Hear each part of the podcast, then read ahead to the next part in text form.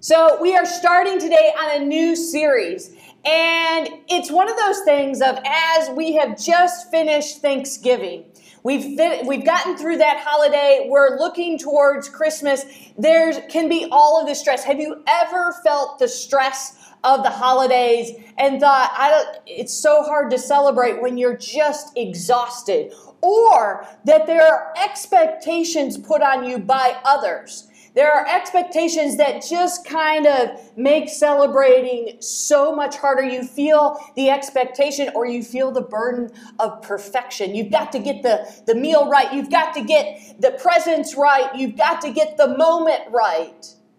And it begins to feel like this is just kind of a hassle. How do we celebrate when that's what it's supposed to be. This is supposed to be a time of celebration. But how does that work when there are all kinds of issues around it where maybe even we feel the grief of this season, the pain in that way?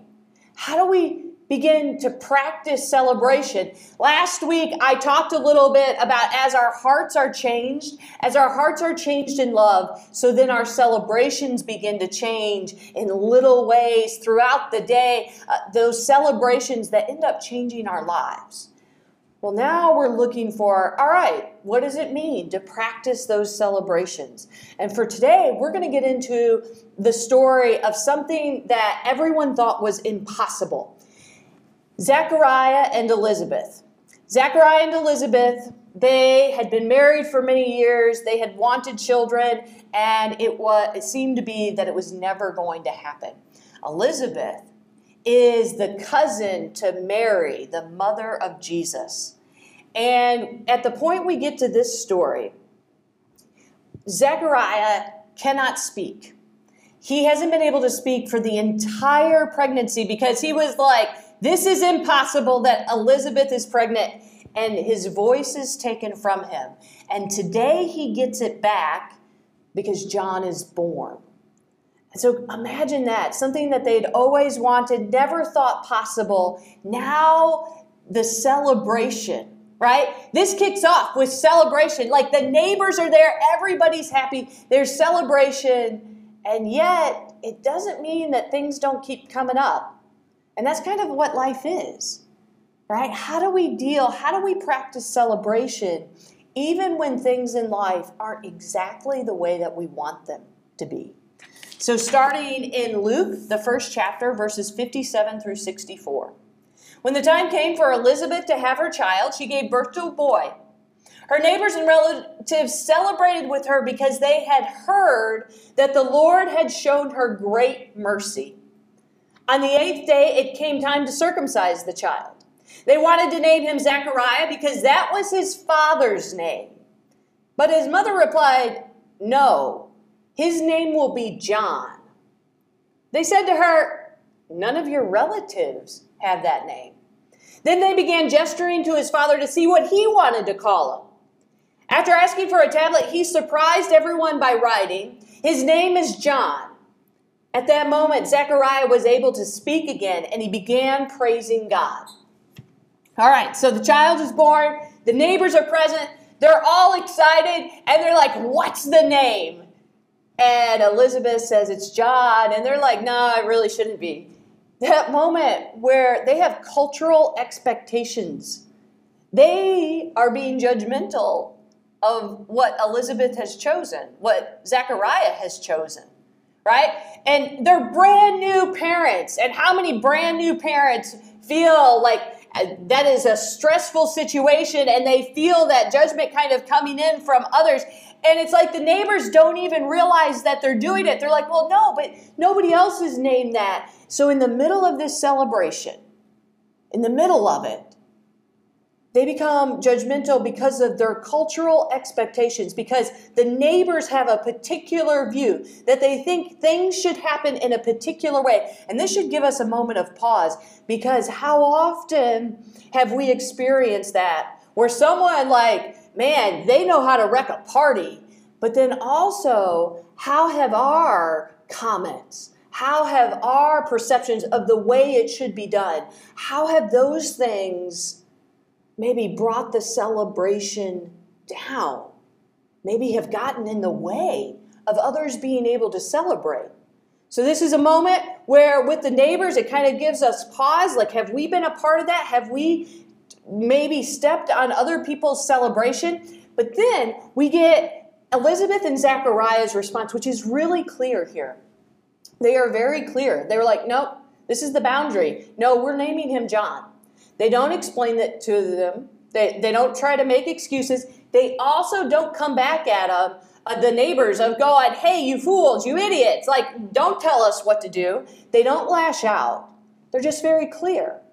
They're very clear about this boundary of saying, no, the child's name is John, which actually invites the neighbors back into the celebration that it makes space for the possibility that they can continue to celebrate with them. So, a clear boundary, but one that also allows others to continue celebrating that even when maybe they didn't say the right thing, maybe they were trying to push their views, but it says, wait a minute, no, you can still celebrate with us. To think about that in the way that we negotiate handling when other people try to stop our own celebration of how do we make space to say, no, wait, I invite you back in. Continuing on in verses 65 through 66. All their neighbors were filled with awe, and everyone throughout the Judean highlands talked about what had happened. All who heard about this considered it carefully. They said, What then will this child be? Indeed, the Lord's power was with him. All right, so they could be awed by the fact that Zechariah could all of a sudden speak, that the first words he utters is like, no, it's it's John. They could be a bit baffled by like, wow, they're taking like a really strong stance, or they could be baffled and in awe of the fact that they all didn't get thrown out of somebody's house. And so we see here how this second chance, how Elizabeth and Zechariah in, continue to invite them to be part of the celebration with this boundary. They continue, and the people are like, oh, cool, okay. And so they continue the celebration. And then they say something kind of interesting. What then will this child be? Indeed, the Lord's power was with him. There's something unique about this situation that as they're they're celebrating, as Elizabeth and Zechariah are very clear, there becomes this potential. They're like, wait a minute, what's going to happen here? Who is this child going to be? Giving space for the potential. They are celebrating now the potential of this child. And think about that. We do that. We do that when we celebrate like kindergarten graduations, preschool graduations, a baptism. We actually celebrate the potential of someone else.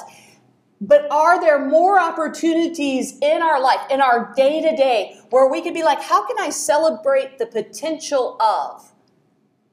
Is it in recognizing something that they've worked on? Is it recognizing that, wait a minute, like, I, I think they have a real caring spirit here.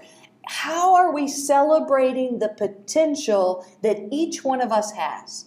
And what is that potential? Continuing on we get a sense of what this potential is. Verses 67 through 71. John's father, Zechariah, was filled with the Holy Spirit and prophesied, Bless the Lord God of Israel, because he has come to help and has delivered his people. He has raised up mighty sa- a mighty Savior for us in his servant David's house, just as he said through the mouth of his holy prophet long ago.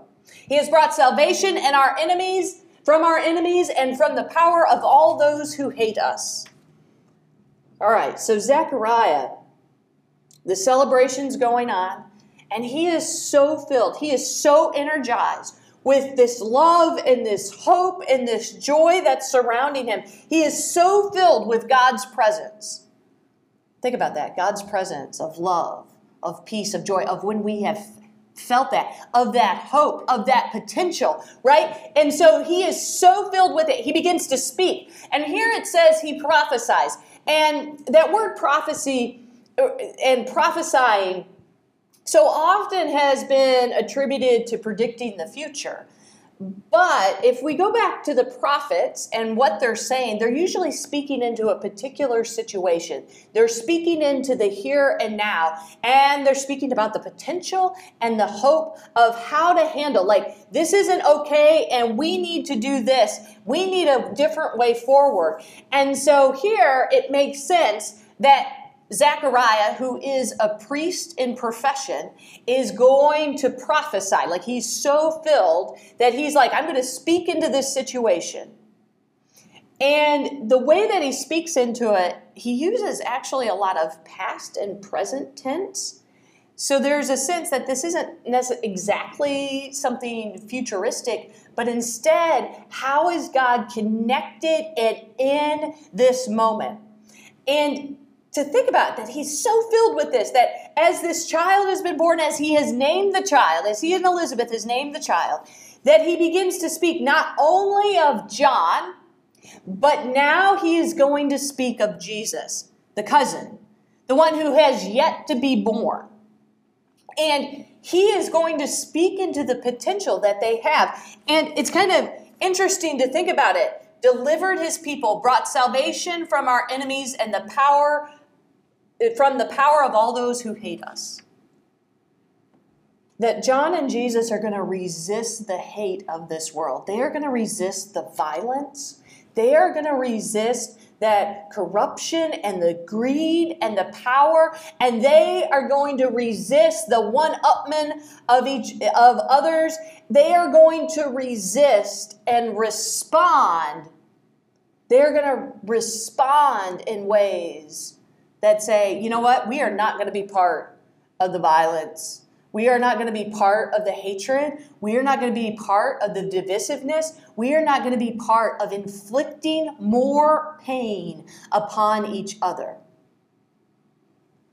Celebrating the possibility, celebrating the possibility that says, no, we're going to bring some good here. We're going to show people some love. We're going to be part of God's community that says we all belong and we are to encourage. And he goes on as to how this begins to look when he says in verses 72 through 75, and this is about Jesus right here. He has shown the mercy promised to our ancestors and remembered his holy covenant. The solemn pledge he made to our ancestor Abraham, he has granted that we would be rescued from the power of our enemies, so that we could serve him without fear in holiness and righteousness in God's eyes for as long as we live. Now, Zechariah is using a lot of language from the Hebrew scriptures, which makes sense because he's a priest.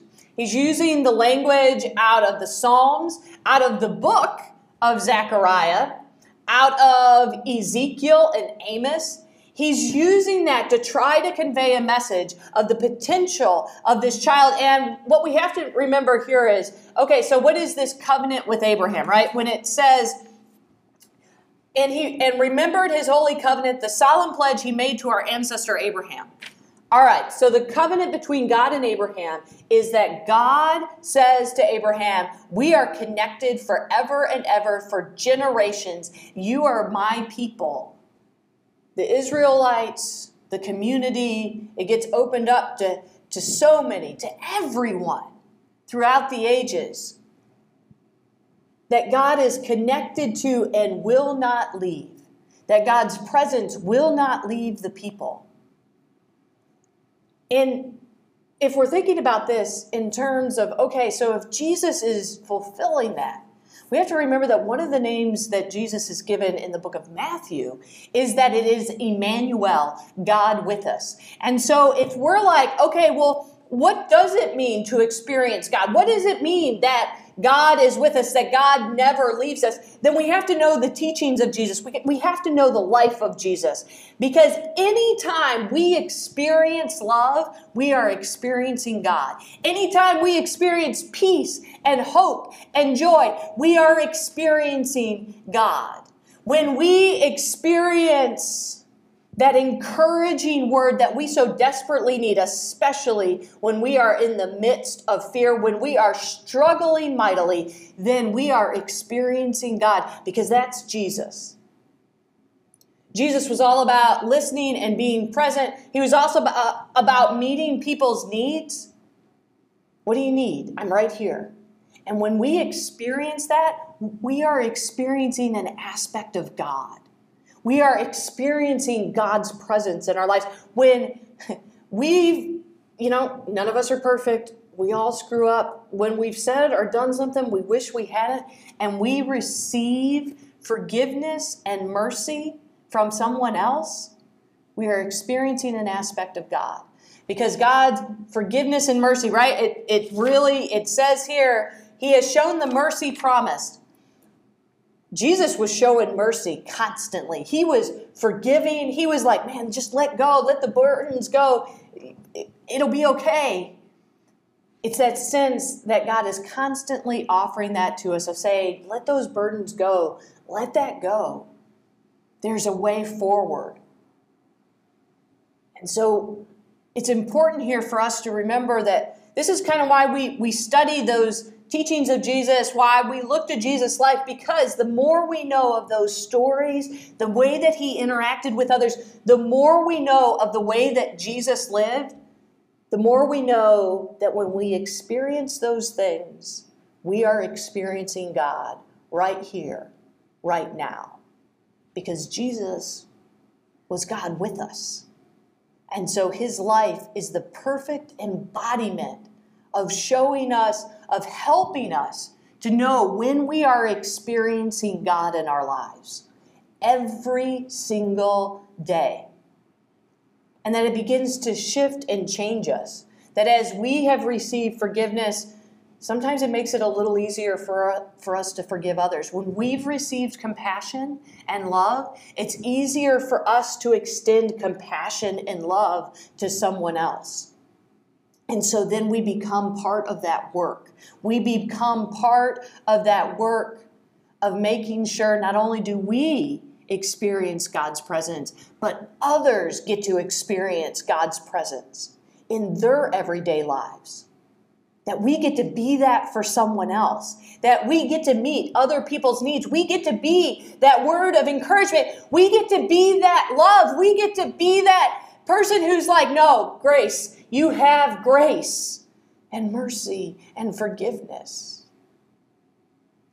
And so here we get a sense we get a sense of what it means to experience God on an everyday basis. And when we start to notice that, we start to see the potential of it, to see it in all kinds of little ways. And that is something that we get to celebrate.